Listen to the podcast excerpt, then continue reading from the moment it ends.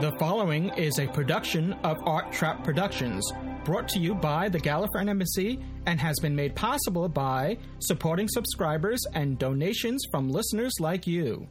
This episode brought to you by Podshock supporting subscribers. Go to arttrap.com slash Podshock supporter to become a supporting subscriber. Support the show and get extra content and other bonuses. This episode brought to you by Audible. Get a free audiobook download at audibletrial.com slash podshock. Over 85,000 titles to choose from for your iPod or MP3 player. This episode also supported by the Podshock Podcast Companion app for the iPhone, iPad, and iPod Touch, now in the iTunes App Store. Live from large inside of an eye stalk of a Dalek, it's Doctor Who, Podshock.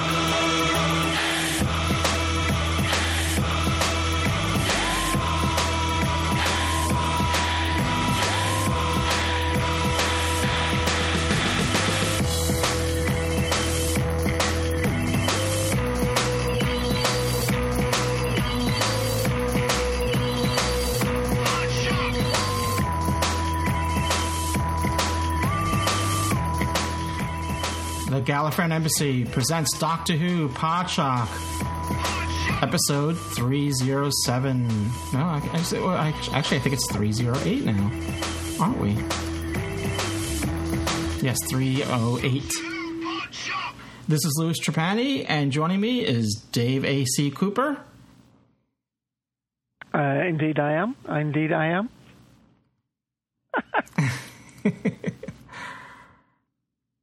I thought you hadn't heard me then for a minute. Uh, we'll do a mind meld instead.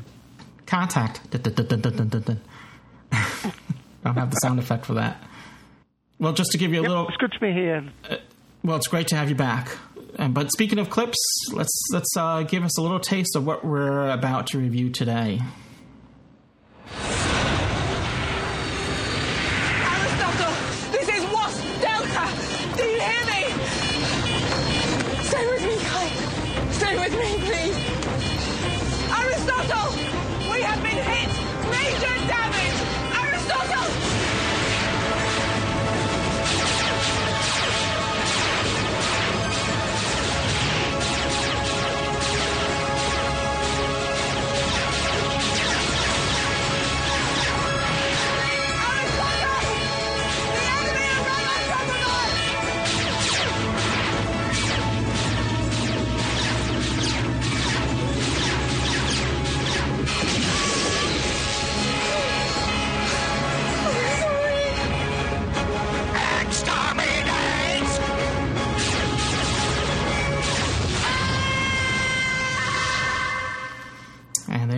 Uh, once again, this is Louis Trapani, and joining me is Dave Cooper, fresh off the heels of the Colton Collective. And uh, and those that are joining us from the Colton Collective, we welcome you as well, and, and everyone else that are joined us right now live via TalkShoe, you're welcomed as well. And um, and those that are listening later, of course, you're always welcome. and you can always join us uh, live as well. If you do, uh, feel free to give us a call. The number here while we're live is 724, which is the area code, then 444 7444. That's the phone number for TalkShoe. And you can call, like I said, while we're live. And uh, the call ID for the show is 23358. And, um, and if you're not listening live, well, we always accept your feedback and um, want to hear what you have to say as well. You can always send us feedback. You can call the uh, well, there, there, you can call the Podshock public call box, uh, or you could you could also send us feedback at feedback at podshock.net. The public call box number is 206 337 4699. And um, we'll repeat those later on in the show. So, hey, Dave. You know, I, I- I- had a mathematics teacher with me now. Somebody called Mr. Pink to help me out with all those numbers. Yeah, you well, could I definitely use uh, some help there with those numbers. But uh, it's, yeah, otherwise, you, you know, you get without your help, without that sort of assistance, you just get you just be blue about it. Uh, and the reason why I was slightly del- uh, slow in coming back to you there, I was actually just reading some numbers myself. I was just looking on the Doctor Who News dot net site saying that um, the overnight viewing figures for Into the Dalek, uh, 5.2 million in the UK watched Into the Dalek. Uh, just a, a share on uh, slightly under 25% share of the total audience. So, um, well, uh, no doubt once they add in the uh, the you know the iPlayer ones, that'll boost that by a couple of million more. Seems a little bit low to me that, but uh, there you go. Well, well, that brings us to the the, the, the news item that I was going to bring up was that the the uh, figures for last week's show was very good. It was, um, I, I, believe it was. Um, I, I, don't have the numbers uh, um, with me, but I know nine point one seven. Yeah, so that was um, one of the I think the biggest since 2010 as far as um. Yeah, yeah.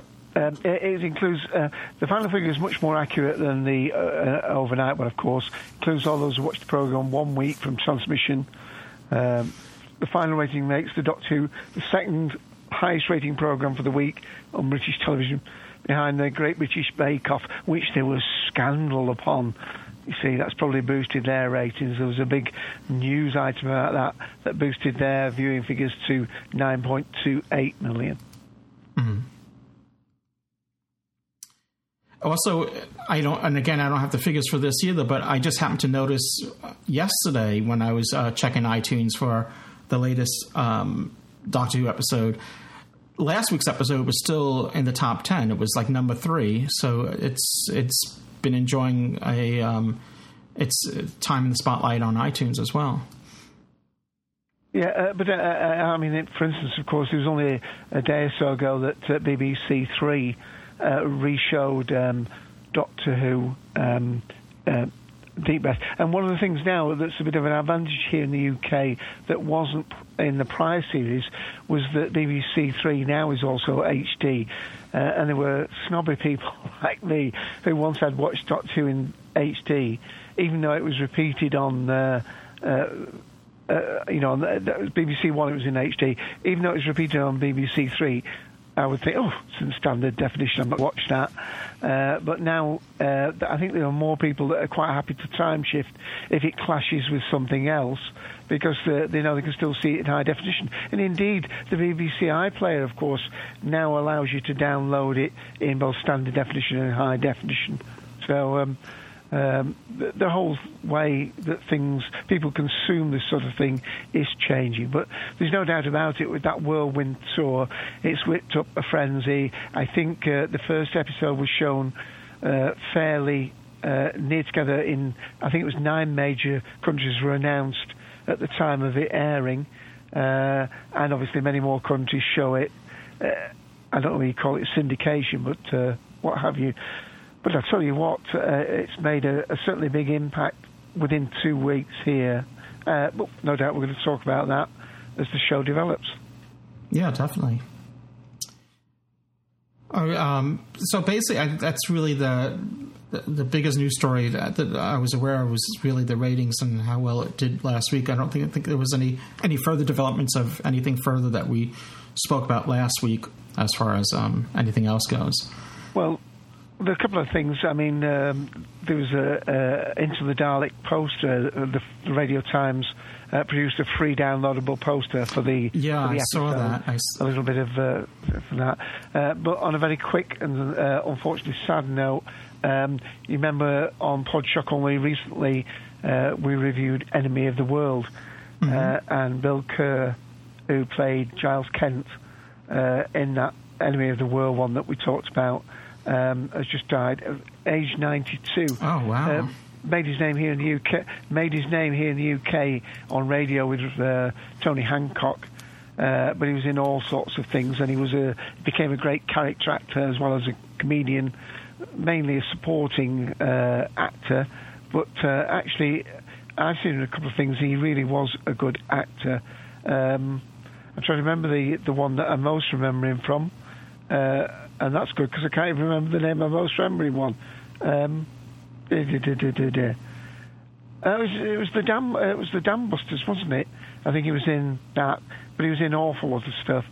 But uh, yeah, a little bit of sad news. Uh, Ninety-two, one might say, well, uh, uh you know, t- it, it comes to everyone. But uh, as I say, it was only recently when we did those two missing episodes that had been discovered, uh, Enemy of the World and uh, Web of Fear, and he played a major part in the Oh, Enemy of the World. Sure, yeah. Yeah, no, I hadn't heard about his passing, so, um, you know, thanks for letting us know, yeah. It's always, uh, it's always sad when, you know, obviously when stuff like that happens.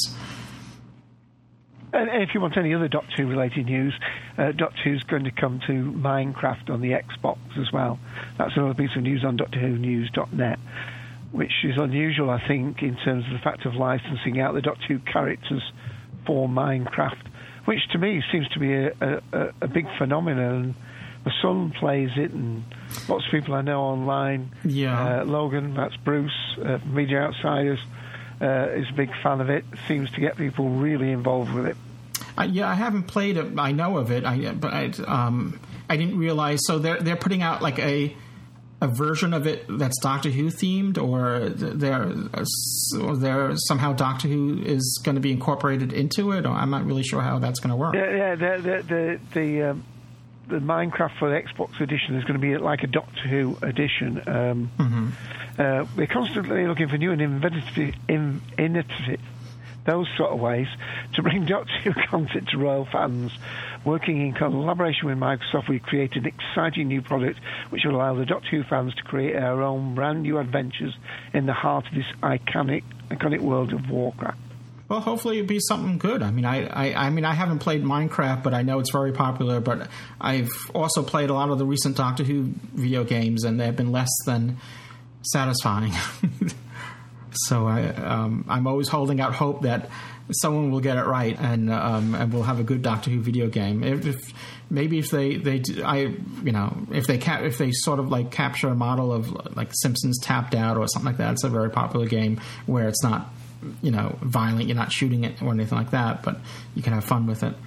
I, I don't know. And, and since, since we're doing a bit of news, let me also mention that Whoverville Six was on on Saturday. That's just gone, um, and that, that was. I mean, Peter Davison was there. I saw um, uh, Luke from uh, the Minute um, uh, podcast. He, he was interviewing him on stage. So that was at Derby, a one-day event uh, organised by Steve Hatcher and uh, the uh, you know the Whoverville group.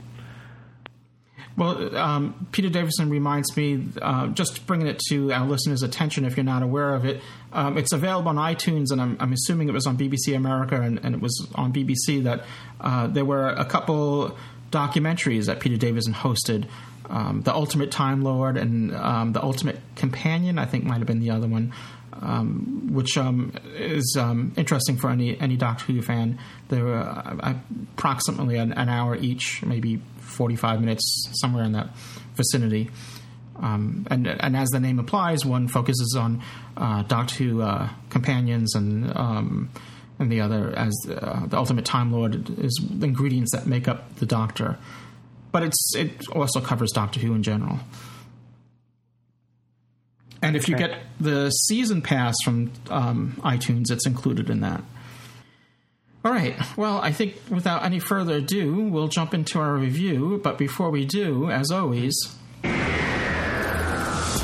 Spoilers. Spoilers. Again. Spoilers. Spoilers. Spoilers. Spoilers. all right. So, as you get the drift, there'll be spoilers ahead. Spoilers. So, if you haven't seen Doctor Who Into Dalek, Into the Dalek, um, this week's episode, um, you may want to stop this episode, stop this podcast now until you have, and then. Um, but I'm sure if you're listening this far, you you, you know what we're doing, and um, you're here for the for the review, spoilers and all. So we're assuming that you have seen it. Where the hell have you been? You sent me for coffee. Three weeks ago. In Glasgow. Three weeks, that's a long time. In Glasgow. That's dead in a ditch. It's not my fault. I got distracted. I'm what? You can always find something. Come on. Why were you smiling? Was I? No, I wasn't. You were smiling at nothing. I'd almost say you were in love, but to be honest, Honest? you're not a young woman anymore. Yes, I am. Well, you don't look it. I do look it. Oh, that's right. Keep your spirits up. Clara, Clara, Clara, Clara, Clara, Clara. Clara, Clara.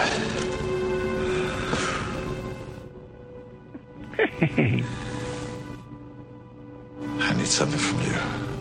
I need the truth. Okay. Right. What is it? What's. You're scared. I'm terrified. Of what? The answer to my next question, which must be honest, cold, and considered, without kindness or restraint. Clara, be my pal. Tell me, a good man?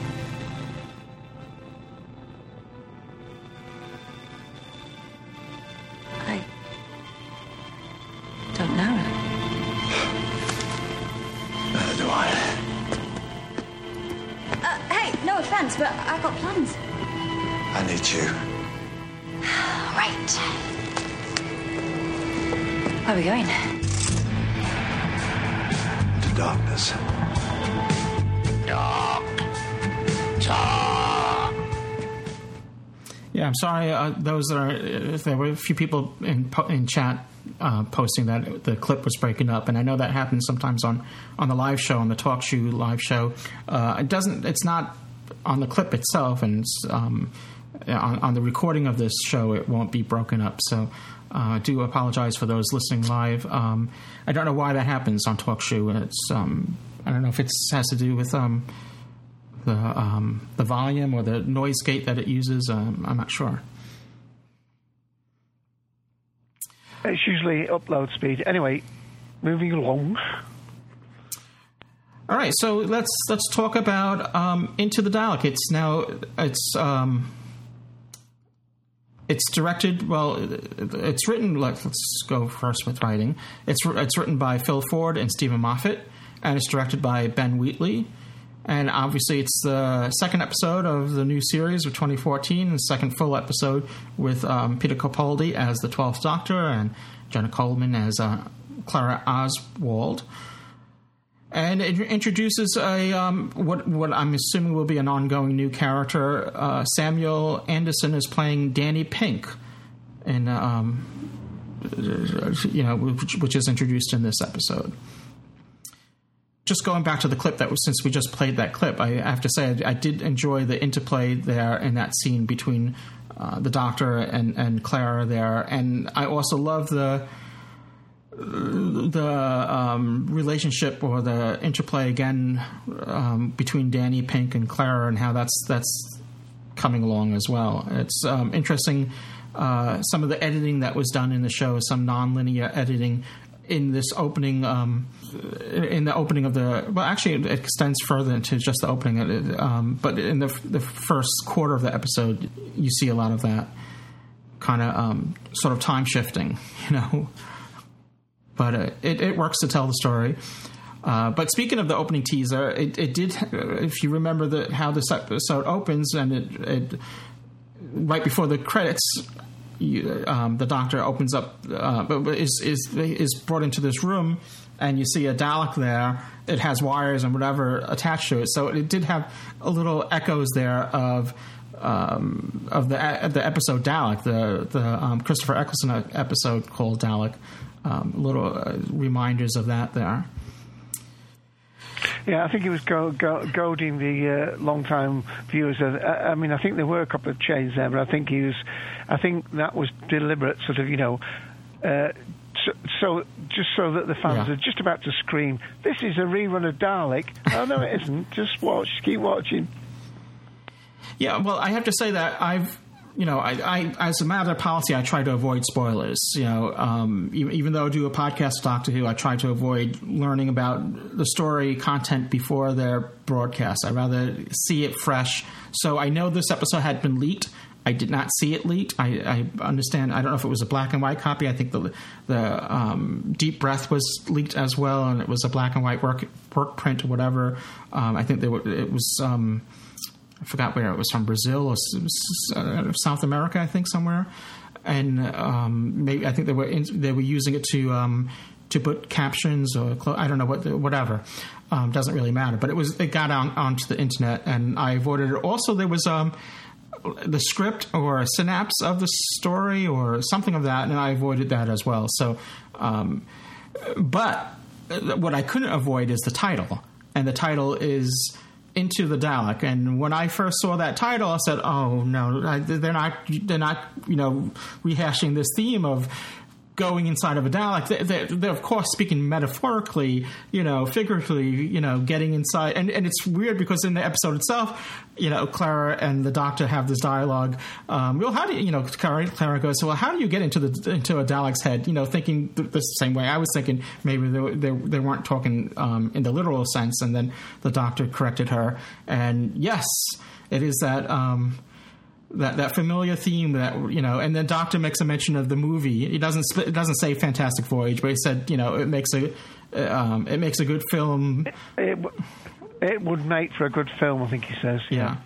So uh, yeah, obviously they knew what they were doing, and, and they were trying to, um, you know, I guess um, maybe poking fun out of it themselves um, before the you know before the audience. But it's been a it's um it's a theme that's that's seen its day in science fiction. Um, Lost in Space had an episode called "Trip Through the Robot." Star Trek had the Immunity Syndrome. Um, even Doctor Who, the Invisible Enemy.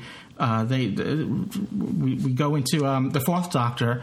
Um, the clones of, of, the Fourth Doctor and Leela are, are, are inserted into the into the Doctor.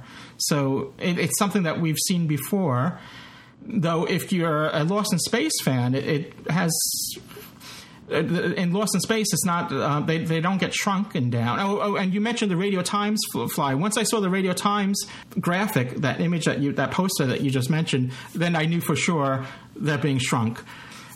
so I, I, knew from that point, oh, they, they're, they're actually going to do it. Uh, but in the in the Lost in Space episode from 1967, Trip Through the Robot, it's sim- very similar because uh, except for they're not being shrunk, it's the robot uh, um, gets larger, and then um, um, Will Robinson and and um, and Dr. Smith go into him, and later his father and, and Don um, follow through as well. And if you indulge me, I have a, a, little, just this is a couple minutes from that, and just you can hear some echoes from that episode. Um, again, it's not straightforward re- rehashing, but uh, I, am going to say they must have been inspired or giving nods to it because um, the the robot talks to them while they're in him, and um, there's some similar themes going on. So um, indulge me for a couple minutes here. I've got a solution for that, too. All we have to do is take off these four bolts. I fail to see how that would help. Well, that'll loosen the robot's treads and give us enough room. Room for what? To go inside the robot, of course. Then we can make our way to his chest section and make all the necessary repairs. Here. Good thing I brought these tools along. Inside the robot? For the pain. The pain.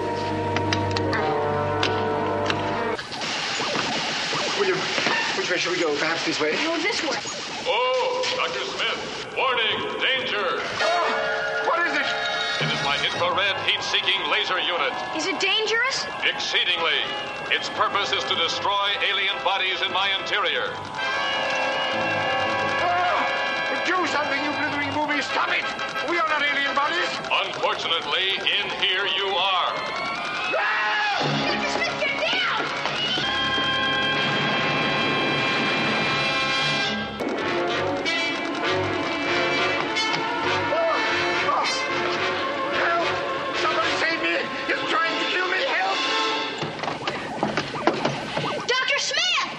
Very frightened. To tell you the truth, so am I. I better go find him. There is no time, Will Robinson. My power is rapidly dwindling. If you do not accomplish your task quickly, it will be too late. But what about Dr. Smith? I shall locate and direct him to my computer zone. He can meet you there. I guess you're right. Now I shall give you instructions how to proceed. Listen carefully. You must avoid the center section of my body, as it is radioactive by going through my audio canal. Check. William! Oh, William, where are you? Oh, it's another one! Get away!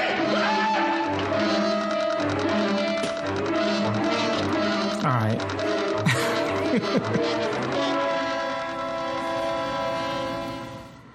well, that's a little uh, clip from almost 50 years ago. Uh, it was 1967, so it's not exactly 50 years ago, but um, you can see um, certain themes there that were um, that, that, were in use with last night's episode, but it's okay. It's all right. Whatever. You know, probably the most of the audience there won't remember that Lost in Space episode, or or maybe probably didn't see an Invisible Enemy, or or the or even Fantastic Voyage, the movie itself. But it's like I said, it's uh, uh, uh, William Hartnell in Planet of the Giants.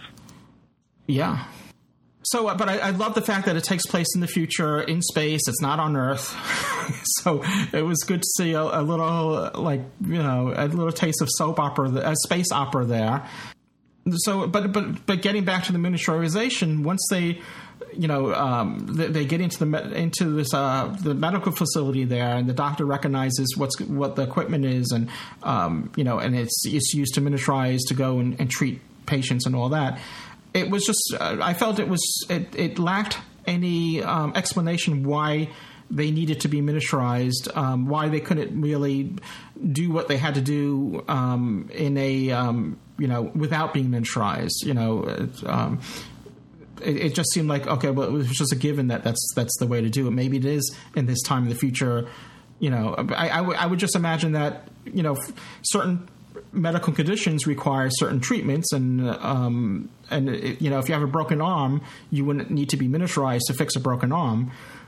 So um, I, I, just it didn't seem like there was enough explanation on why they needed to go inside the Dalek to find out why this Dalek is different than other Daleks. Well, well, they did say that they'd, they'd found it and hadn't realised at first that there was a creature inside it until they heard its screams, and then presumably they thought they realised or thought that if they tried to remove it from its encasing to operate on it, that would in itself kill it. And basically, they had it on life support, uh, and then this opportunity came because they didn't know the doctor was coming. They hadn't sent for him. He he was simply uh, the, the, the the soldier Journey uh, Blue that he'd saved. He was bringing her to the the ship.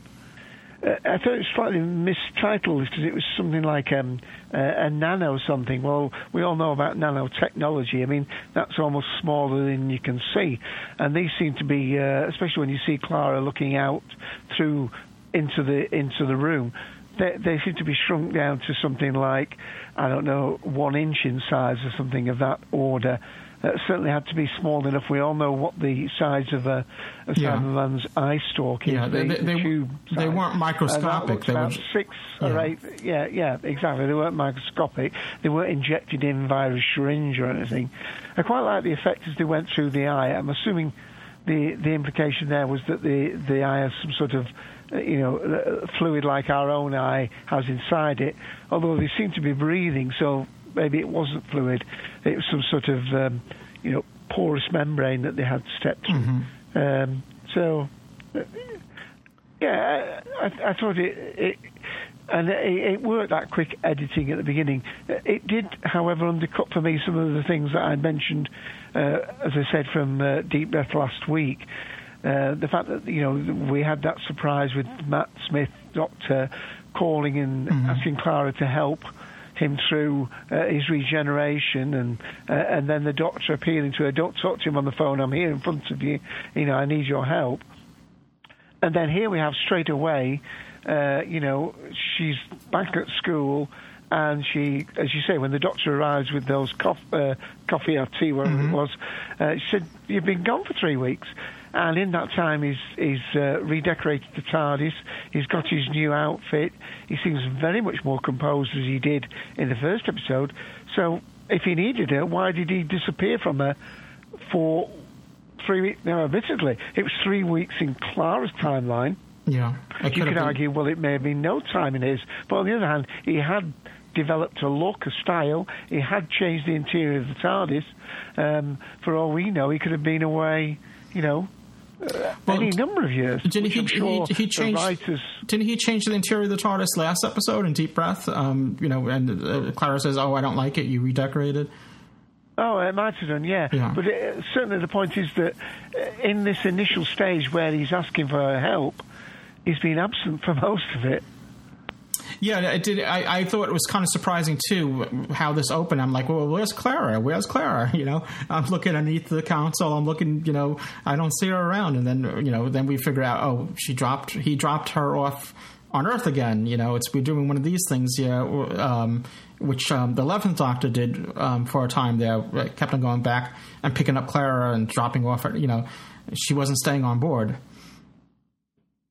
Yeah, uh, uh, she was abandoned, and he, he, you know, he wondered, perhaps in his days, and perhaps Clara understood this, that uh, he, he got back to the TARDIS and, uh, and flew away, forgetting that he had a companion at that point. Yeah. He's been off having uh, big Finish adventures. Thank yeah. you, Sharaz. Maybe one day. Right, right now, their license don't include these newer doctors. I think that they, they can only use Big Finish can only use up until um, the eighth Doctor, I believe. But you never know that that, that, that could change one time in, in some time. So, so, how did you think this uh, episode uh, went in terms of pacing? Because one of the things that, I, well, a few people that I know criticised first one was because it was the, the feature length episode, um, the pacing seemed to be a little to and fro. This, to me, seemed to be um, very much, uh, you know, a standard episode, but um, I'm trying to think of the nearest thing to it. I mean, almost it springs to mind something like 42 to me. Uh, not the storyline, but in terms of, you know, you're thrown right mm-hmm. into the deep end. Yeah, I thought the pacing was quicker, uh, especially the second time. You know, watching it the second time, it, it just seems like whiz by much quicker. Um, that always happens because the first time you're absorbing everything, and, and, it just seems to take you know a little longer. But I, I, I did think the pacing was was quicker, and perhaps the resolution was was kind of quick too, which um, seems. I mean, it, um, it, seems to be sometimes the case with with Phil Ford. I'm not saying anything bad about it, but I'm just saying it seems like it just sort of. Um, you know, um, the, the Daleks at the end, Rusty says that um, that he sent a signal to uh, the other Daleks, you know, went away, and and then the episode sort of comes to an end, and we don't really know you know, so is Rusty saying there? Uh, you know, it, it it didn't it wasn't satisfying in that respect. You know, it felt like there was it, it left me wanting well, the, more. The implication the implication was he'd gone off to to fight them, hadn't he? I don't know. He'd gone off to, to, he, he, he was, carry on his war. He was heading them. to the door, and that was that was it. You know, I, it's I don't know. I, right. Uh, I mean, there, there, there was. I mean, I mean, not a spoiler for any future story, but in the actual leaked script, uh, apparently there was a, a, further development in that storyline uh, that was left at that point, maybe, as you say, leaving it a little ambiguous. But um, the resolution, that if there was any quick resolution, and the, even the doctor said again, there seemed to be an awful lot here, by the way, of, of the writer, or maybe you could say Steven Moffat uh, adding these touches to try and deflect uh, fan criticism. I mean, for instance, um, mm-hmm. we had the uh, the uh, sonic screwdriver used as an arc welding torch to seal up this uh, this the radiation two leak. inch thick metal scar, yeah, yeah radiation leak, uh, and it's almost as though I know the fans will be saying. Blooming heck, you could use the blooming sonic screwdriver for everything. So we better put a line in there. You know, sometimes a quick resolution is an anticlimax. You know what I mean? Um, uh, there seems to be a lot of this self-effacing commentary within the storyline. Yeah, well, like I said, they even touch. They even you know touch upon the movie without saying that Fantastic Voyage. They, you know, the Doctor says it would make a great movie. It would, you know. He, he, he, again, it seemed like the same thing. You know, he's sort of like apologizing for it uh, before it happens, or or acknowledging it. Maybe it might be a better word. Daleks must die. Daleks must die. So, what do we do with a moral Dalek then? We get into its head. Hmm. How do you get into a Dalek's head? That wasn't a metaphor. These are nano controllers. And once we're miniaturized, they take over the molecular compression. When the mission's over, hit the button. Not Daleks. You sure you understand? Why wouldn't I? Because this is a dangerous mission and you look like a school teacher. I am a school teacher. Still didn't catch your name. Journey. Blue. Blue. Blue, yes. Problem. Oh, uh, I just met a soldier called Pink. Lucky fella. Lucky. From the way you smile. So, uh, it makes you smile, or is nobody up for the job? My brother. But he burnt to death a couple of hours ago, so he's really letting me down today. Excuse me. What are those ones for? I don't need armed babysitters. We're not babysitters. We're here to shoot you dead if you turn out to be a Dalek spy. Well, that's a relief. I hate babysitters. Okay, listen up. Now remember, do not hold your breath when the nanoscaler engages. You'll feel like you want to, but you must keep breathing normally during the miniaturization process. Why? Ever microwave the lasagna without pricking the foam on top? It explodes. Don't be lasagna. Nanoscaler engaging in five, four, three, two. Nanoscaler engaging. Nine.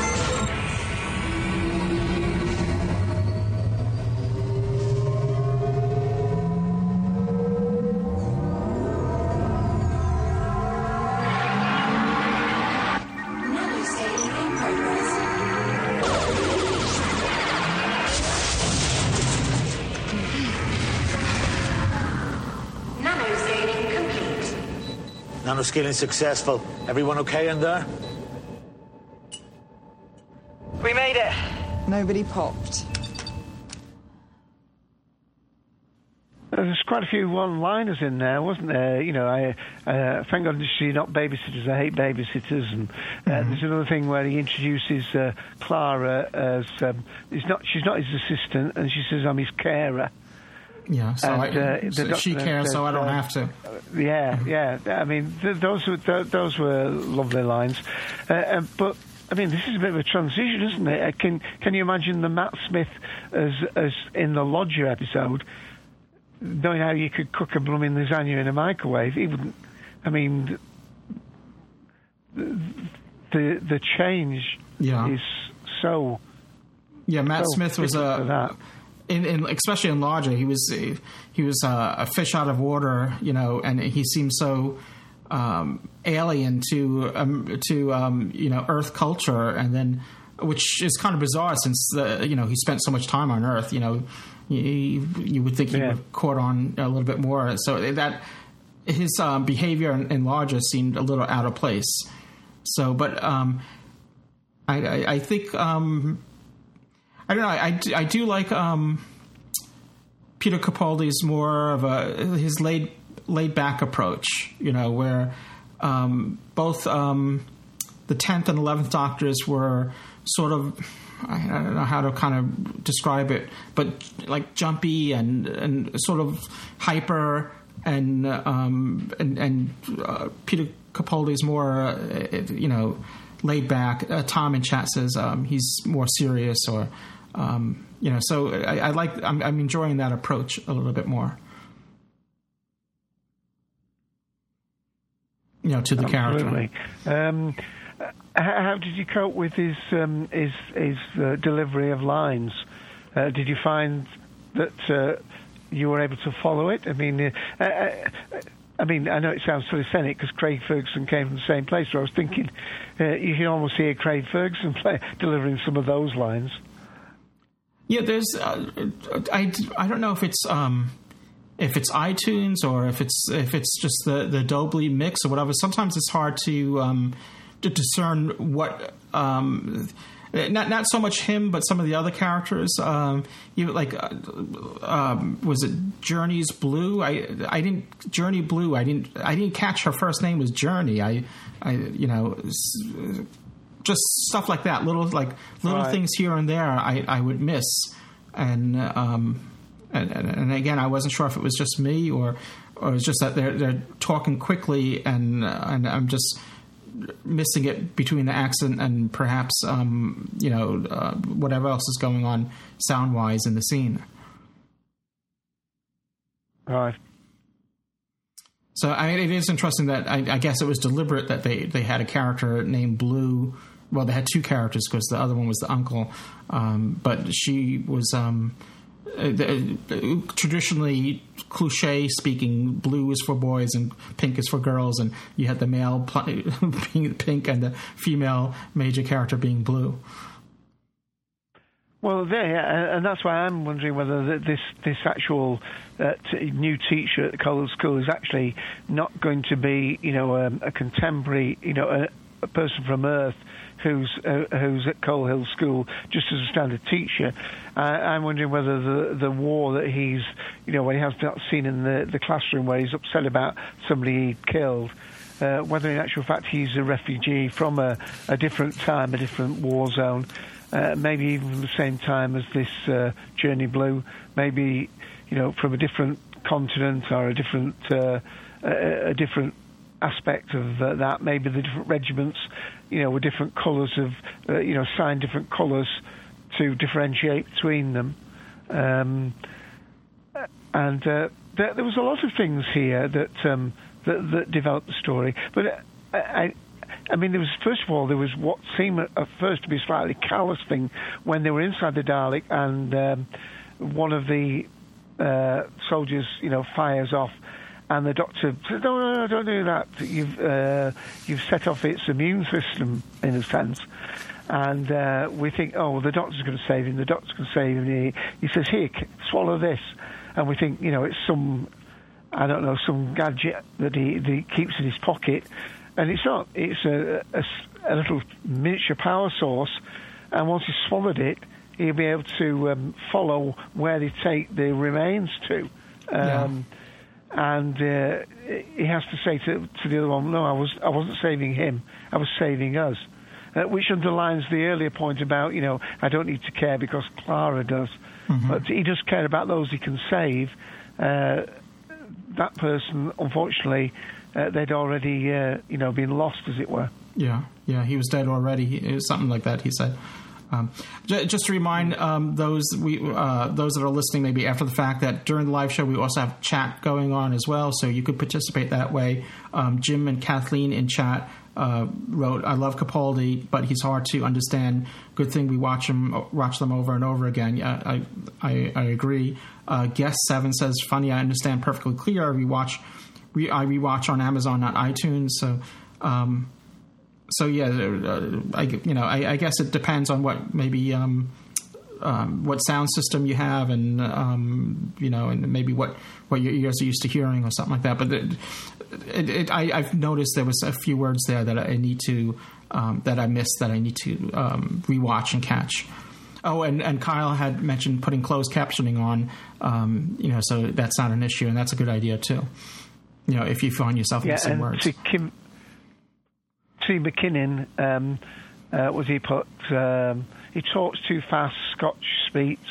His accent can't uh, make out his talk. Um, he's a little bit too Scottish, I think. They're implying there. Um, yeah, that's that's Tom. Um, and uh, I, but I love uh, Capaldi, I'm ju- jumping a few bits here. I love Capaldi, uh, Scottish to the core. Oh, I, uh, sorry, I can understand him perfectly because he's Scots like me. Sorry about that. Must have been reading from an earlier bit. Uh, yeah, and Kathleen, just getting used to his accent. Once I do it, I'll be fine. But I, I, I, I said earlier today, um, he, he was talking, sounding so much like Craig Ferguson uh, it wouldn't have surprised me if he called the Dalek Jeff, not Rusty. uh, and Jeff is, of course, the skeleton that he has on the Late Late Show. If, you know, he he's leaving that. He's no longer going to be doing the, that late late show. So his time. I know he's he's doing some other game show or something like that. But maybe his time might be more flexible. Maybe he'll he could do a guest spot on Doctor Who. It would be interesting to see, um, you know, see him on the show in in a, in a guest role.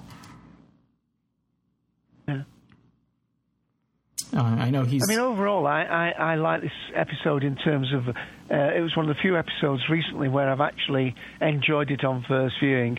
Uh, I've watched it, uh, well, we're doing clips probably three times now, and I was worried that it was going to be one of these episodes that is actually very good on first initial viewings, but then when you started examining it, it would start to fall down. But I don't think so. I, I, this is probably one of the easiest episodes that I've found to just actually sit and watch the episode and uh, follow it through. There's enough background material. There's a there's enough little in jokes. There's some great little sayings. We've mentioned a few already. Uh, I love the uh, fact that we had the uh, the Daleks saying resistance is futile. Mm-hmm. Although whether that should be more appropriate in a you know, uh, with the Cybermen on board, because of course it's a skit at the uh, uh, the the Borg, isn't it? Uh, using that line. Uh, there was another line where the Daleks say um, "seek, locate, and destroy," which uh, reminded me very much of Blake Seven. Um, Mm-hmm. And I was saying before earlier that indeed there's um, there is actually an episode of Blake Seven called "Seek, Locate, Yeah, and Destroy," I was just say where that. Travis is sent to uh, yeah from episode six, I think it was. Um, it was nice to see the the uh, the captain there, uh, Michael Smiley, pla uh, who plays in. Uh, I know him from Luther. He himself know him from Luther. He was the bearded soldier, uh, Mm-hmm. the one that played Uncle. Uh, there was an awful lot in this.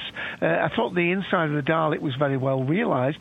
The only thing that sort of threw me slightly out of it um, was that I always thought that the brain or the body of the Dalek was much higher up in it. This seemed to be showing it sort of really down in the centre part of the Dalek, but I suppose they had to have some sort of descent. You know, if, if they sort of walked through the outer skin and the first thing they saw was the objective, it wouldn't have been much of a journey into it. And um, of course, I'm sure, like you, Ian, uh, Ian, blimey, uh, Louis, reminded you of uh, the miniscope and the, the third Doctor story, Carnival yeah, that's Monsters, that's true. That's I, I didn't I, I didn't think of it until right now. Yeah, that's true. I was hard to see, hard to figure out the geography of inside the Dalek because, um, like like you said, I I always see the Dalek being more towards the center upper portion of. You know, like the the the, the, chest area or neck area, whatever the chest or in, in that area. Um, in fact, we in in the episode Dalek, going back to the Christopher Eccleston episode, you know, the Dalek opened up its um, armor to reveal itself, and that's that's really where it was. And, and we've seen it before in past Doctor Who episodes, and that's another reason why, if they wanted to. Um, to figure out, you know, I guess maybe this Dalek couldn't do it or whatever, and that's why they had to miniaturize themselves and, and get in there to figure out what's going on. I don't know. It's, it's it, it seemed to lack an explanation why they had to go inside the Dalek itself and why it couldn't it just open itself up like we saw in the past. Uh, but we, ha- we have had again uh, an episode where we've had a Dalek that's been affected, the, the one that got trapped in the Time War. Um, the the um, uh, was it Journey's End? Was it um, the one that got uh, I Dalek? Not Dalek Caan, was it? Something like that. Yeah, I I, I remember seem which to remember. Yeah, It- it's it's hard Yeah, to keep. the, the, the one, it's hard Dalek to keep up with all the Dalek Kyle. stories.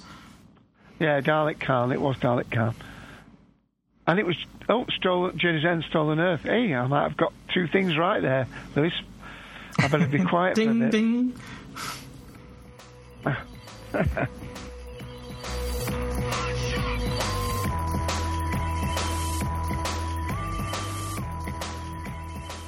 We'll be back shortly with our live review of Into the Dalek.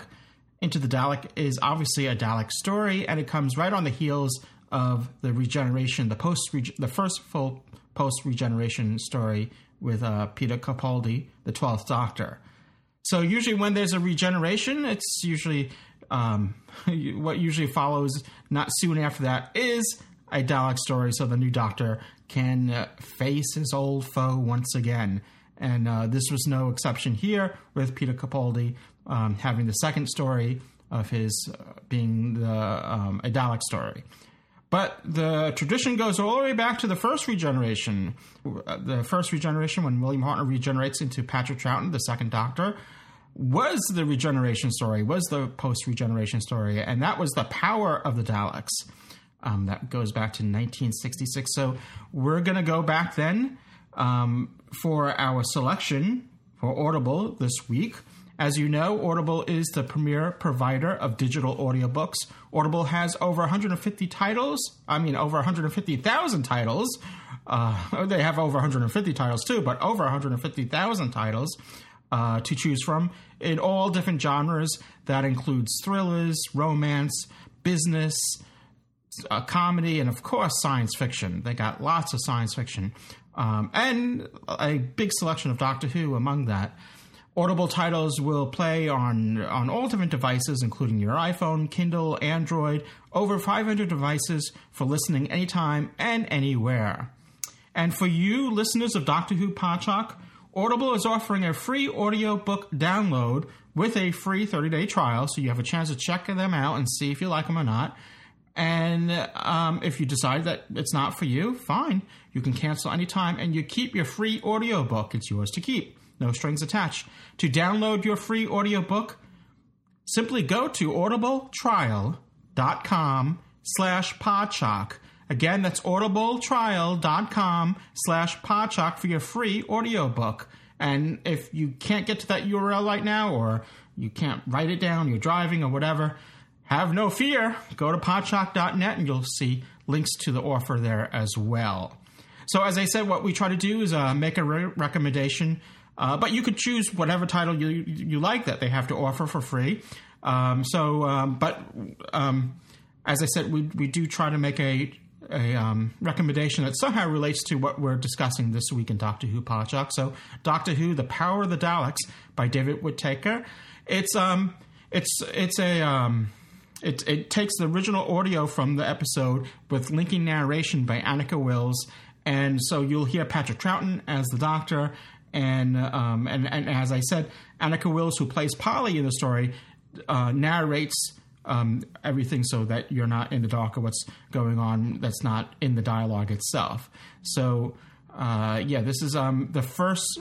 This is when this is it's historical because it's not only the first time that the second Doctor meets up with the Daleks, but it's also the first time in Doctor Who that there's been a regeneration.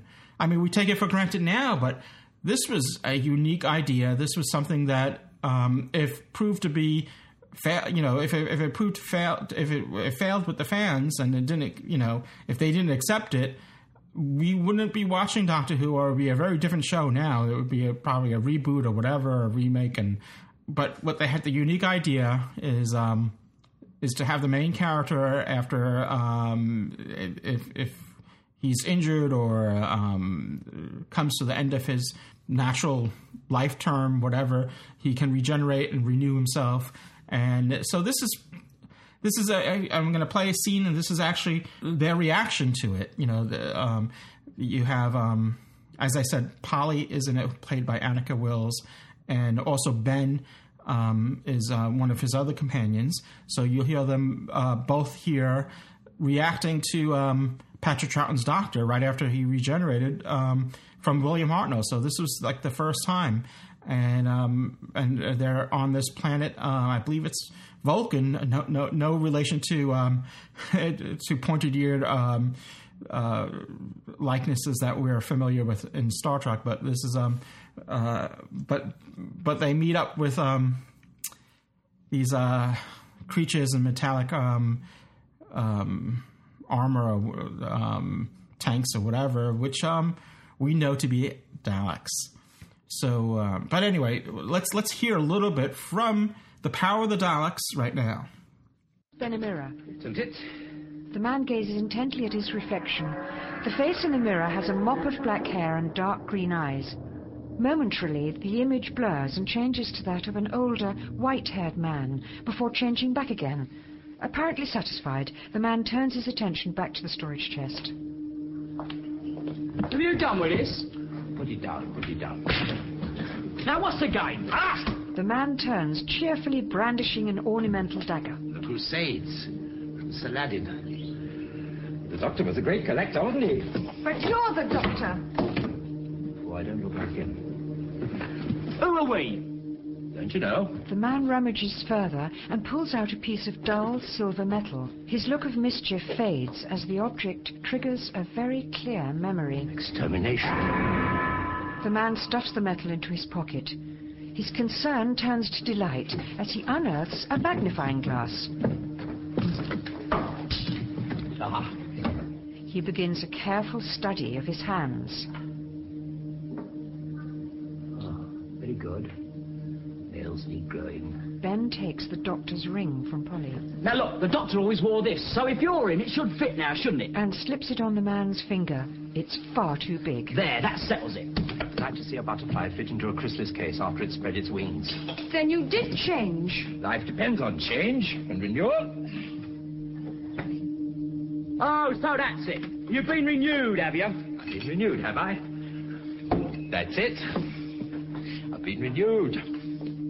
It's part of the TARDIS. Without it, I couldn't survive.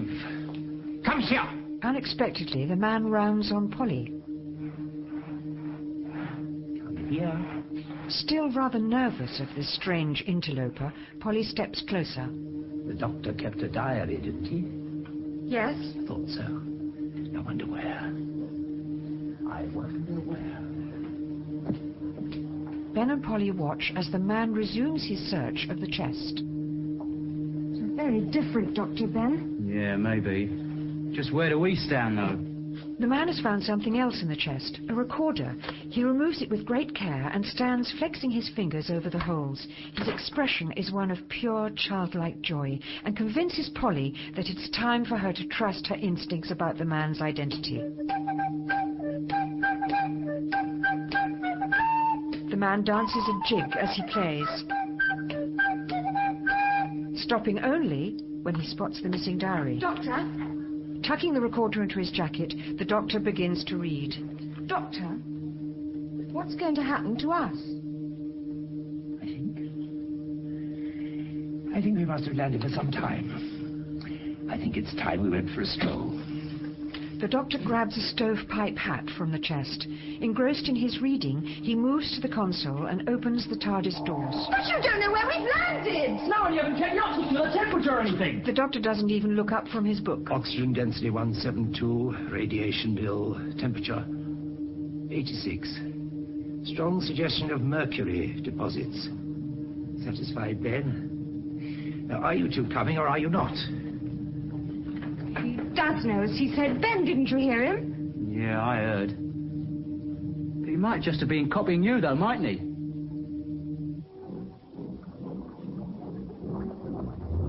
The TARDIS has landed in a misty swamp. The ground is rocky and pitted with small bubbling pools, which occasionally spray a fine silver mist into the air.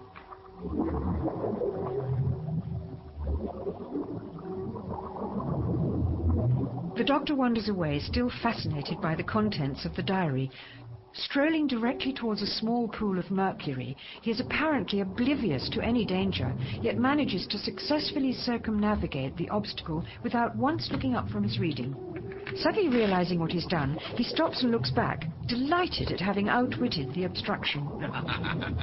But then he looks down and sloshes out of the watery puddle in which he is now standing. Are you coming, you two? The doctor continues on his way. After a short distance, he stops once more. A boulder blocks his path. Pulling a tape measure from his pocket, he takes some extensive measurements of the rock and scribbles some calculations on an empty page of the diary. The doctor glances round him. The boulder stands in a clearing, and he could easily walk round it, but a look of mischief crosses his face. Backing up a few steps, the doctor looks down at his legs, flexing his knees.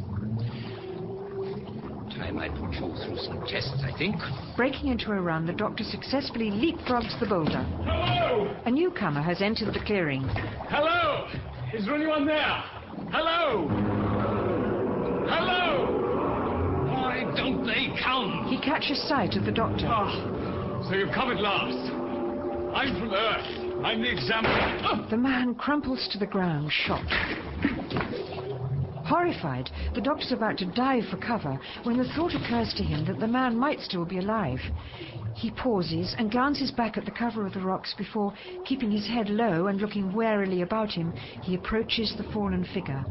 Turning the body over, he sees that it's too late. The man must indeed have died instantly. Searching for some kind of identification, the doctor finds a large round badge. Automatically reaching into his top pocket, he pulls out a pair of wire-rimmed spectacles and puts them on. He squints at the badge and moves it backwards and forwards, trying to focus on it. Yet all he can see is a misty blur. He removes the spectacles and tries again. This time the text is clear.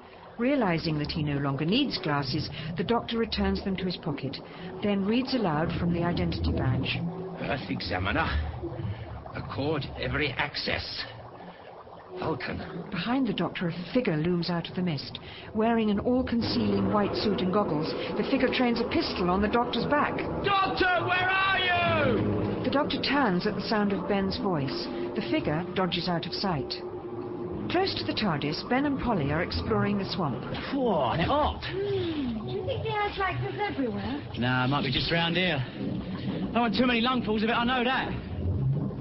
Yeah, when I was a kid, we used to live opposite a brewery. You could take a walk and get tipsy all in one go. It's beautiful. Oh, don't touch it, Polly. I wasn't going to. That's quicksilver. It gets through the pores. Where is that doctor or whatever he is got to? As Ben moves away, a cloud of mercury vapor catches Polly full in the face. What's the matter? Hey, Polly! Hey, Doctor, whatever you are, quick! Something happened to Polly! The doctor heads back to the TARDIS at a run.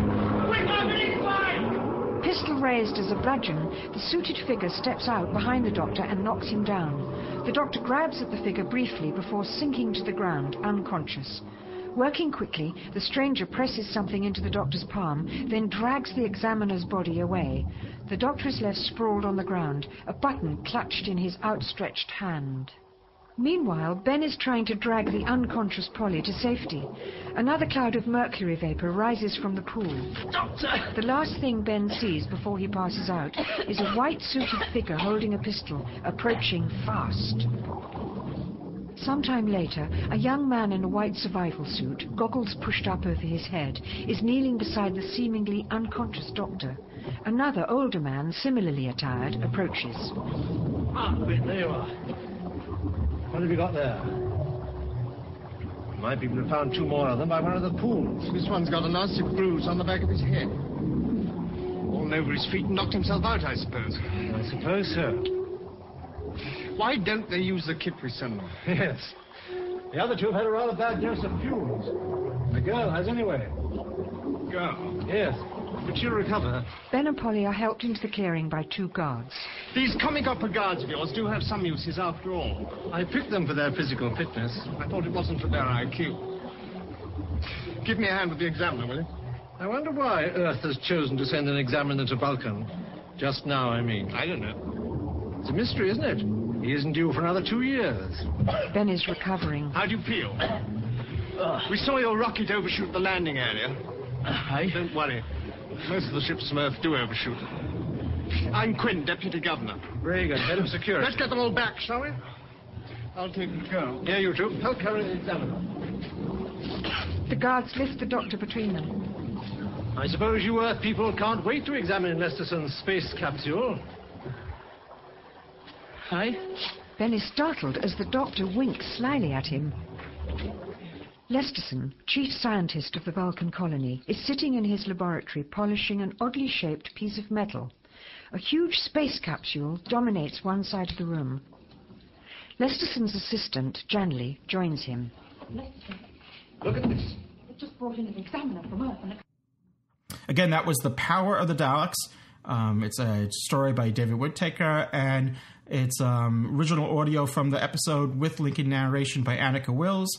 And this could be your selection if you wish it to be for your free audiobook. Uh, to download your free audiobook today, simply go to audibletrial.com slash podshock. Again, that's audibletrial.com slash podshock for your free audiobook. And now let's get back into the Dalek.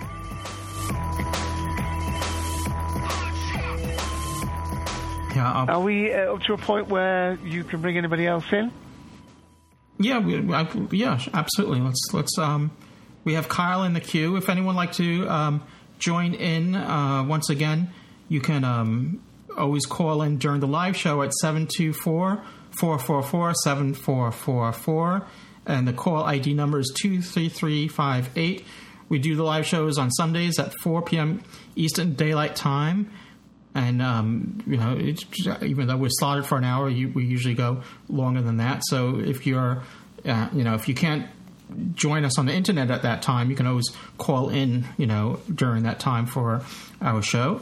Um, so yeah, um, and if you do, I think if you put yourself into the queue by hitting star, the asterisk key on your on your phone, star eight, I believe you'll put yourself in the queue. So let's get uh, let's bring back Kyle back on the show. He joined us last week, and he's um he's back with us again. Welcome back, Kyle. All right. Good afternoon, everybody. How's uh, looks like we're all stuck inside a Dalek today, so I'll Yes. give a few things that that I thought about. Um, first off, I thought uh, I'm really getting into the intro. Um, I'm hearing more and more of the Tom Baker uh, music, especially at the beginning. So I'm really starting to enjoy that. Uh, one thing I noticed, and I was curious to see if anybody else noticed it too. Did you notice that Danny had a limp whenever he was walking? yes, and could the, be a the- when he was walking across the school playground. Yeah. Yeah. You know, I'm wondering, especially at the end when the doctor didn't uh, take the other girl with him because she was a soldier. I wonder if that's going to play a little bit into possibly why he will eventually get to at least travel, if not as a full-time companion, at least on a couple Yeah. of adventures. Yeah, I think I so. they're- how they're going to play that in. I, I think that was deliberate. You know that that Clara is now you know warming up to a, a, uh, a soldier, and you know, and she made a point at the end of this episode, you know, that she doesn't have a problem with soldiers. You know, at least she. do- I forget exactly how she said it, but you know, she said that it's, I don't. Have, I don't. Yeah, I don't. With obvious reference, with obvious reference to what the doctor had said. Yeah. Yeah. Exactly, exactly. Um, you know, if I was looking for an overall theme here, you know, it was almost with the Dalek the question of are we predestined to be what we are? Because he went through so much going through with Clara and the others to change this good Dalek, and then at the end, the Daleks, you know, sees the hatred, sees his own hatred, and one thing that I noticed, and very, very rarely does Doctor Who creep me out, and the scene at the end, right, you know, right before uh, he goes back and Clara sees Danny, the scene with the Dalek and um, Capaldi and Clara as they're about to leave, with the Dalek looking back at the Doctor. That to me was very, very creepy and I mean, good creepy, but Yeah. you know, I I, I really liked how they uh, staged that and how the said, "No, Dunk, you are a good Dalek." I, th- I thought that was uh, you know a good, powerful scene. So kudos to them for that. Um, I don't want to give away any spoilers here, but uh, what did what did you guys think of uh, Missy, her uh, scene there? Yeah, let me. Uh, Uh, In terms of the actress, are in terms of who, who we think that's going to turn out to be? No, no, no. What you what what are your feelings on what might be uh, transpiring here? Well, uh, I mean, the, to my point, uh, she's she's either some uh, adversary who's uh, who's sort of keeping a catalogue of the Doctor's enemies, maybe to to uh, bring them against him, uh, like was used in the Pandorica, where all the different uh, uh, alien races got together against the Doctor. You know, the box is to put you in, Doctor. You're the you know you're the most dangerous man in the universe. Whether she's uh, you know, you know, my was it my my enemies are my enemies are my friends or something, uh, and she's gathering them to it. But uh, again, I think it was on on this show, one shot last week, wasn't it? That somebody pointed out, maybe it was you, Carl, that, that um, could she be an eternal? Um, I mean, we know that the Eternals collect people like butterflies um, uh, and have a different view of uh, things. Maybe she's an Eternal, and and and she's just taken a fancy to the Doctor as a, a sort of hobby, you know. she's the Black Guardian. You know, I'm, I'm reading I'm reading the chat, and I have to make a comment of something that Jim and Kathleen just uh, referred to, and, and I actually like this idea. She, they say that she could be a corrupted version of Clara, and with the mention of my boyfriend, considering you know that they made such a good reference to that last week about the doctor not being her uh, Clara's boyfriend. So that that's a good observation there. Hmm. Yeah, it's a possibility, that. Well, one thing I did notice, uh, and I think this was also deliberate that we'll see later on in the series, is uh, I speculate uh, that the way that the um, person was saved in this episode by Missy is going to be exactly the same way that the doctor saved the soldier at the beginning. And, you know, to not have any spoilers here on something that I've read, I won't say any more than that, but I will say that I speculate that that has to be the same way that both of them, uh, you know, were saved. So, but all in all, I thought it was a great episode. Uh, I, um, you know, I didn't, I didn't think that I would like the Clara and this doctor's um, banter back and forth, but it's starting to grow on me. I'm having to relearn to like Clara because last episode really almost turned me off to her, and uh, I'm learning to like her again. So um, I think that's the purpose of bringing Danny in is to give that third point of view, so to speak. But all in all, I think I would give it about a 3.5 out of 5. Oh, very good. Good. Uh, I, I, suppose I should have said my. I, I would certainly a very strong four. I think. Um, uh, I may even move that up. I may even move my Bing up. Uh, and um, for for this week, I'll call it four Rusties. well, um, Shiraz, who was Shiraz sixty six, who had to leave, she was in uh, he. I'm not sure if it was if it's a, if. Uh, forgive me. Um, it's Trevor. Trevor is um, uh, when you're in chat, you have you, um, you could use a um, a handle. So I forgive me. Um, so he had mentioned that handles. Handles was handles, man. Uh, you're not the cyber. But handles just let himself go. Yeah. But uh, he had said he had to go, and he's giving it um, four out of five for for this episode. All right, Kyle. Thank you so much, and um, thank you very much. I'll see you guys next week. Yeah, looking forward Cheers. to it. Cheers. Cheers. All right, let's um, we'll continue with another clip. What is this stuff? People, Daleks need protein. Occasionally they harvest from the victims. This is a feeding tube. Is Ross here? Yeah. Top layer if you want to say a few words. A man has just died. You will not talk like that. A lot of people have died. Everything in here is dead. Do you know why that's good? There is nothing good about that. Nothing is alive in here, so logically, this is the weakest spot of the Daleks' internal security. Nobody guards the dead. Mortuaries and larders. Always the easiest to break out of war. I've lived a life. Tell Uncle Stupid that we're in. Ah! A bolt hole! We'll get us out of here. The difficult part is not killing him before he can. Bolt hole. Actually, a hole for a bolt. Does nobody get that? Also, there's the puns. What's it? Decontamination tubes are hot. Anomaly threat displaced. Dalek levels returning to normal parameters. Rescue One to Mission Control. This is Blue Rescue One report. The Dalek has an internal defense mechanism. We've lost Ross. What kind of defense mechanism? That thing knows you're in there to help it. Yeah, well, who knows? It's a Dalek. We're going to continue the mission. Are you all right back there? It's a bit narrow, isn't it? Any remarks about my hips will not be appreciated. Ah, your hips are fine. You're built like a man. Thanks. There's some quite funny quips in it, really. Yeah. To offset the darkness. the, the banter between the two.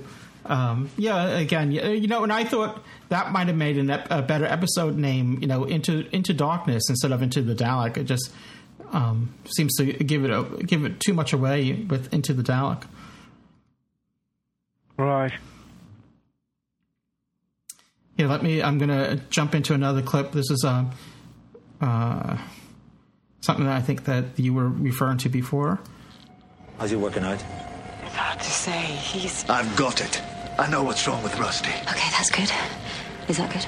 Well, you know how I said this was the most dangerous place in the universe? I was wrong. It's way more dangerous than that. Colonel, We have radiation indicators redlining in here. Could be that the Dalek is more badly damaged than we thought. Copy that. Old Rusty here is suffering a trionic radiation leak. It's poisoning the Dalek and us. Just as well we're here. Really? Perhaps we should get out while we can. Why should we trust a Dalek? Why would it change? Good question. Rusty, what changed you? I saw beauty. You saw what?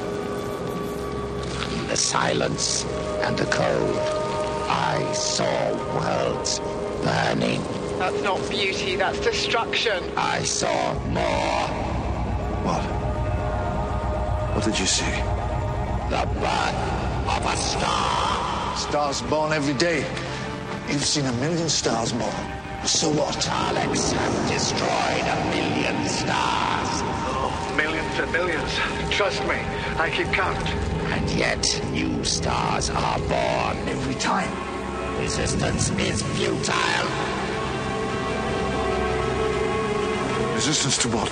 Life returns. Life prevails. Resistance is futile. So you saw a star being born, and you learned something. Oh, Dalek, do not be lying to me. Come on. Heading for the trionic power cell, Colonel. Radiation approximately 200 rods. Danger levels. Radiation levels increasing. Resistance is futile. That, that actually goes back to before the Borg. Uh, If you uh, Hitchhiker's Guide to the Galaxy, that it was in that too as well.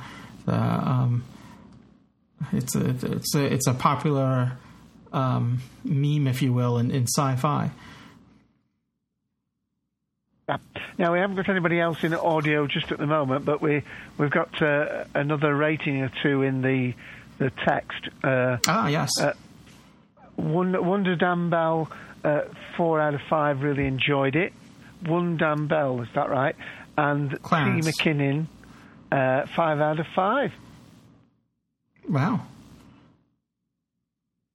So uh, I think I think this was. Um, um, I'm not saying that the other episode was not a good episode, but I think some people um, had some issues with it, and maybe because of the length, some people. I mean, don't get me wrong. uh, I I do like the first episode of a series to be long. Um, but uh, this episode, I think, was nearly 47 minutes, which was a couple of minutes uh, over what we've sometimes come to have. Sometimes it's only been 43, 44, 45 minutes. Uh, and we've had specials that have only been 65 minutes long. Uh, and we had a, a special that was uh, uh, an hour and 15 minutes, I think. So it was 85 minutes, 84 minutes. Uh, I thought the first one was a little bit overlong, had been stretched to fit, um, you know, A cinema length, viewing. yeah. This to me uh, felt much more of a, a balanced episode, um, and had all the makings of really, um, you know, good thing. Uh, and I Yeah, it was much tighter. My brother-in-law watched it. He, he you know. Uh, he, he almost objected to Matt Smith being in the first one because he said, "I've already accepted Yeah. Peter Capaldi. Yeah. He, he likes all the different doctors. It's not that he wanted anyone to go, but he, he said, you know, this man came on screen, and I thought he's the doctor. And well, yeah, you know, I there mean, was no, he- oh, woe is me, where's my doctor gone? No, he has a point. I mean, in, in a sense, um, Matt Smith was competing with Peter Bacop- uh, Peter Capaldi in last week's episode. You know, it it, it seems you know. Yeah. it- it- I mean, I, as much as it was a nice scene, and uh, you know, it's something that I don't think we'll see again with future. I mean, who knows? But I, I, I, I think um, you know, th- there's a reason why um, you you don't really see that in you know in the past either. Yeah, it was a brave decision to do it because it could have backfired. It could have taken the limelight off Peter Capaldi. As, a, as it is, he's such a commensurate actor that I don't think it did. Um, uh, uh, and let's face it, I mean, Matt Smith in his own way, uh, he had to follow, uh, you know, David Tennant. Very big shoes, I thought, to fill. Still my favourite Doctor, um, who he supplanted the second Doctor. Um, but I think there's an awful lot here, and I, I definitely get the sense that uh, we we are seeing. Um, uh, was it a reimagining of Doctor Who here? Uh, I hope we're going to get a little bit away from the fairy tales, which is one I of the reasons so. why this Missy thing I could almost do without. Same here. Because this story seems a little bit hard science fiction to me. You know, it was in the mould of 42 and, and stories like that where, you know, we're out in space uh, uh, and, you know, we've got a, a problem to solve. Um, so I don't really want to be dragged back to some sort of, uh, you know, Alice in Wonderland. background, Unfortunately, I Mary think we are, Poppinsy yeah. woman with an umbrella. No, I, I agree. I, I, it was in fact when she appeared in this episode, it was sort of a disappointment. You know, I'm like, oh, this is gonna, this is what it's going to be every episode. You know, when someone dies, I guess we're going to expect them to. Um, Missy's going to, you know, welcome to have, welcome them to heaven. Right. Well, and, and, and, and to that point, here we go. Tell me the truth. Is he mad or is he right? I've come this far. Probably gonna die anyway. Wouldn't mind something to do for the rest of my life. Is he mad or is he right? Hand on my heart. Most days he's both. One question then. Is this worth it? I can turn one Dalek, I can turn them all, I can save the future. Gretchen Allison Carlisle. Do something good and name it after me. I will do something amazing. I promise. Done well better. Gretchen!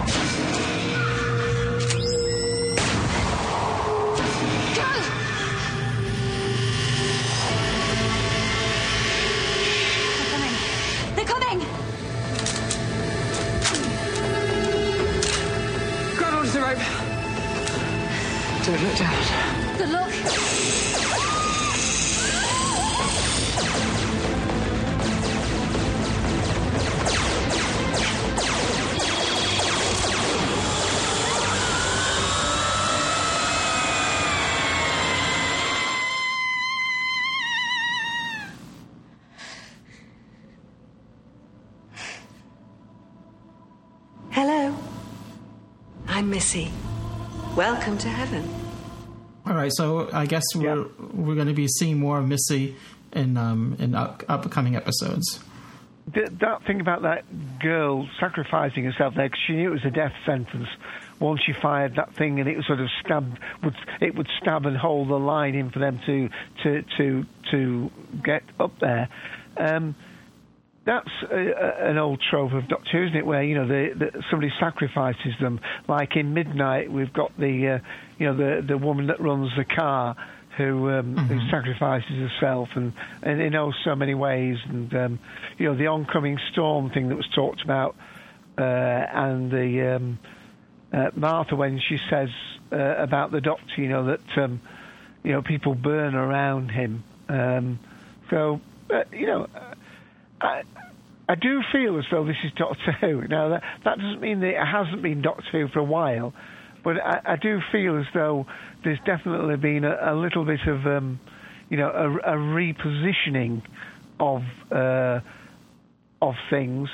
Uh, hopefully, not getting too fanciful, although the Missy aspect of it worries me somewhat. Uh, and, and, and into good storytelling, an episode that you can sit down and you're not scratching your head too much, but yet when you, you watch it back a few times, there's some lots of little clues in there, uh, and maybe uh, things that are um, you know portent for things to come.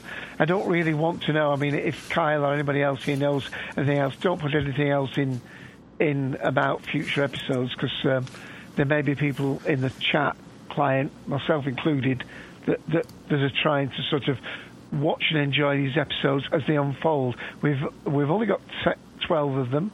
We're, we're, we're one episode down, aren't we? On uh, last year, well, we've got thirteen, but we think the thirteenth is the Christmas one. We're not getting thirteen and a Christmas one, so um, these weeks will go thick and fast. Um, uh, uh, you know, we're into September coming up soon. Happy Labor Day for those people in the States tomorrow. Uh, and if you're listening to this edit that Louis has taken 15 days to get out, then uh, I hope you had a lovely uh, Labor Day two weeks ago. Happy Halloween! oh, Ba-bum-bum. Yeah, I, I, I'm with you, Dave. I could really, I mean, they could extract Missy, the Missy component out of these episodes, and I would be fine with that. I, I don't think, I, you know, I expressed it last week that I don't think every series, every season, if you will, needs to have an, a, um, an arc. You know, a, a over, you know, an arc going through all the episodes. You know, and that's going to lead up to the series finale, and it's going to be epic and all that um, you know, you could have an epic series finale, but it doesn't need to be something that you know piece by piece we start you know have to you know piece things together and I don't. It's you know I'm not saying that you can't do it once in a while, but it just seems like it's formula now. You know, every you know, you know, just like we have a Dalek episode every every series, every season. But I, someone had said, I don't know how true this is, that it was um, that was part of the getting the rights to use the Daleks in the new series. That, that they had to um, agree to use them every every year. Because in the past right. we've gone years without Daleks, you know, and then they would come back, and it made their return that much more epic. Now it's sort of standard fare, you know. We're going to see at least one Dalek per series per season. You know, overall, I mean, I enjoyed this episode. I liked it though um, I'm not going to give it as strong as a rating as, as some of the others. I'm, I'm going to give it three out of five TARDIS groans. Uh, I was, you know, I, I, as I implied before, you know, it, it wasn't a deal breaker, but it just seemed like the main theme of it going inside the Dalek has been used before, and I, I wish it was more original. I wish. I mean, I really enjoyed um, that it was a story that took place in the future in space and not on Earth. I enjoyed the scenes with uh, Clara and and the Doctor, and I enjoyed the scenes with uh, Clara and Danny. Pink and, and, their introduction and where things are going there. Um, I liked the, the, the, the theme of um, you know what was going on with the Dalek and having to you know the, the um, you know, trying to change the Dalek into good and, and, and, and that thing, I just wish it was done in a different way instead of actually physically shrinking down and going inside the Dalek. I, I you know, like I said, I, I, think we've seen this before, and um, so I, I just I thought that part of it, that that that aspect of this episode was not as original as I had hoped it was going to be. But otherwise, um, you know, I didn't hate it. I liked it.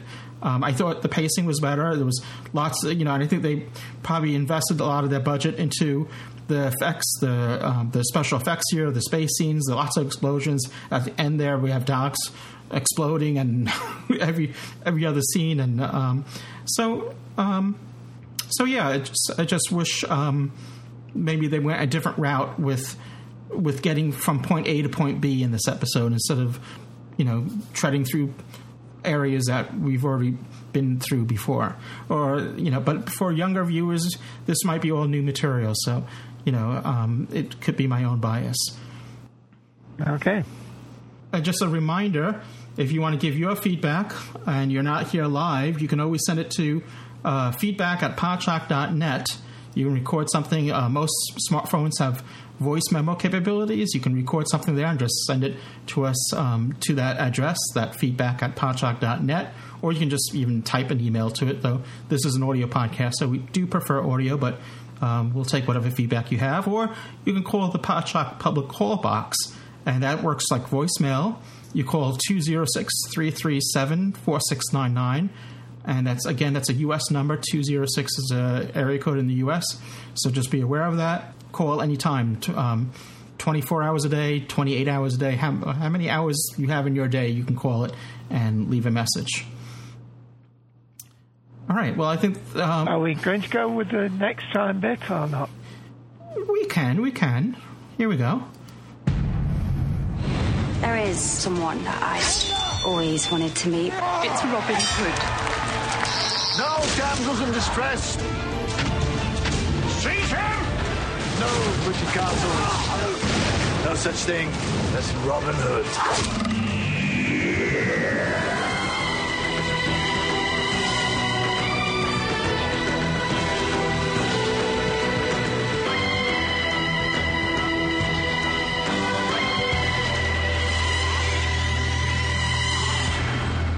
And that's what we'll be reviewing next week at the same channel, same time. Excellent. And you can also um, catch the Cultum Collective, which is on two hours before us at 2 p.m. Day, uh, Eastern Daylight Time on TalkShoe, and uh, they're covering Doctor Who as well. And Dave, um, Dave and Ian are hosting that. Yep. You're most welcome to join us. Call ID 54821. All right, so it's not only Doctor Who Day on Saturday, it's Doctor Who weekend because you, Saturday you got new Doctor Who, and Sunday you spend the whole day talking about it. yes. All right. Well, thank you, Dave, and thank you all our listeners and, and all our participants in chat and uh, voice and um, you know every. Oh, we got the smoke signals as well, um, though they take a little bit time, a little bit more time to decipher. But um, so until next week, I guess that's it, right? Yep. And by then we won't be rusty anymore, will we? yeah. Yeah. I was complaining last week being rusty. So uh, I, now, now I'm uh, well, whatever. All right. I'm not rusty. All right. I'm, I'm just. Well, never mind. I'm working with no sleep here. I'm still up from yesterday, so uh, forgive Coffee my. Coffee over here, please. Coffee for Mr. Louis Trapani. yeah, Coffee, I, I, got some iced tea here. Um, I had coffee right before it, so uh, forgive my little. Um, if I if I sound like a bit of an airhead, uh, but whatever. I'm, I'm, tired of apologizing for my uh, lack of sleep. So, uh, but cheers. Until next week, have fun, enjoy your week. Enjoy, as as Dave said, if you're celebrating Labor Day, or even if you're not in labor, um, celebrate the weekend and celebrate your time, and uh, be safe. And um, we'll see you here next week. Cheers. Bye-bye. Bye.